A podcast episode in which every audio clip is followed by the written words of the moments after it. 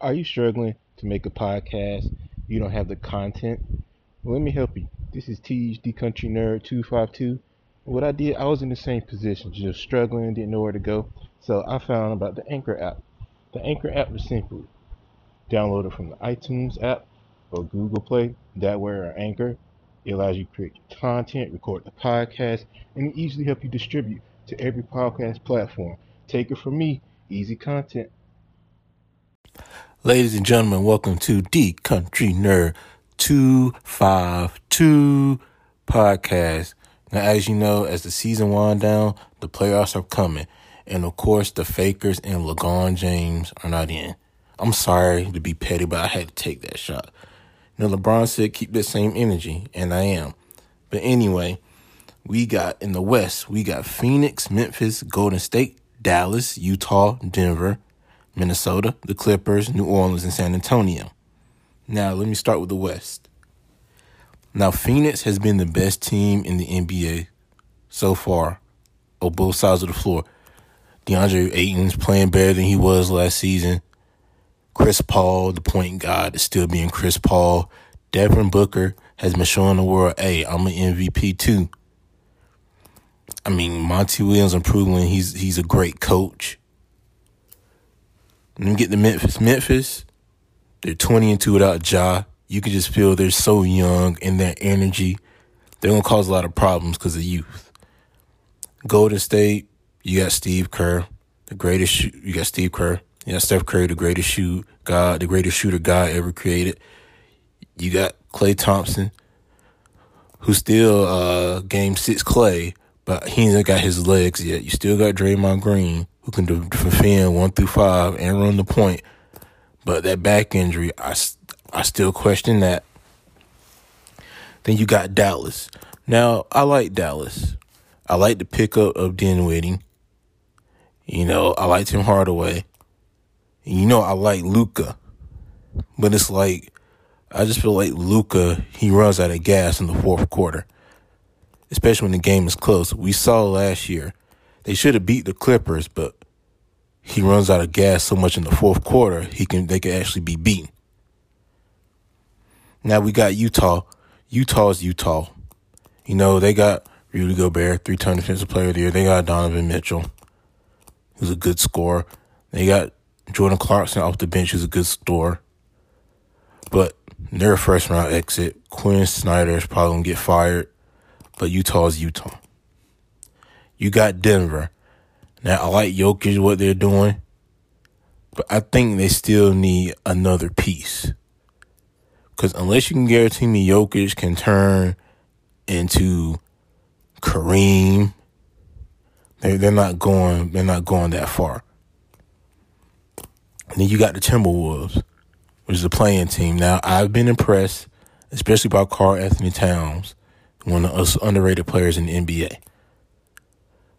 I like Anthony Edwards. I like Patrick Beverly as a just pit bull defender. I like D'Angelo Russell. But I think they're going to lose in the play-in tournament because this is their first time. I mean, they made it with Jimmy Butler in the postseason, but Jimmy Butler is a leader, and they're missing that leadership. I, I, I just feel so bad for him. And plus, Patrick Beverly, you know, he puts his, he put, he, you know, you know, you know me, ladies and gentlemen.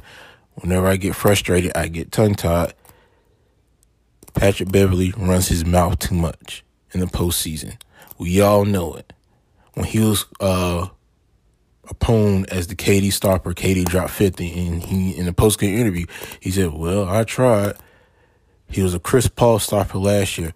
Chris Paul dropped forty-two on him. What did he do? He pushed him right in the back. So I'm expect I'm going to expect that Patrick Beverly. Then you got the Clippers. I would watch out for that team. Now, I don't think they're going to make it far without Kawhi Leonard, but I do trust the coaching of Ty Lue. Ty Lue has proven to be one of the best coaches in the N B A, and he's very, very smart. And he very and he makes well what he got. I like that. Now, New Orleans, They're a fun team. Congrats to Willie Green, who's doing a good job so far without Zion. Even though I don't think he's going to be playing in the play-in, or he might be there next season. I think the acquisition of C J McCollum helped that team. He could score, play defense, and he can and he can show great leadership, especially to Brandon Ingram, which is basically the face of that team. Now San Antonio, they just don't have the they just don't have the horses to compete. I mean, they made a magical run to get to the play-in, but I think they're going to be gone. And then in the East, you got Miami, Boston, Milwaukee, 76ers, Raptors, Bulls, Cavs, Nets, Hawks, and Hornets. Now Miami, you got Pat Riley, Eric Spoelstra, Jimmy Butler, Bam. But to me, if they want to make it back to the finals, it's going to come down to the three-point shooting of Hero, Duncan Robinson, and the scoring of Oladipo. That's going to determine how far they go, because I already know what I'm going to get for Butler and Bam. Now, Boston, they started off terrible and become one of the hottest and scariest teams in the N B A. They can score and they can play defense. Now, the thing for me is, in the postseason, can Tatum and Brown take that next step? Now, they've been to the Eastern Conference Finals twice, but sometimes they play on the floor in the playoffs. It just seems like they play hero ball too much. I mean, Tatum is the best offensive player, and Brown is the better defender. And sometimes when the team is struggling, they just play too much hero ball, and it's their downfall. Now, Ime Udoka has done a great job as the coach. You know, he comes from that Greg Popovich tree. And they're going to miss Robert Williams because he's young, can rebound, put the ball in the basket.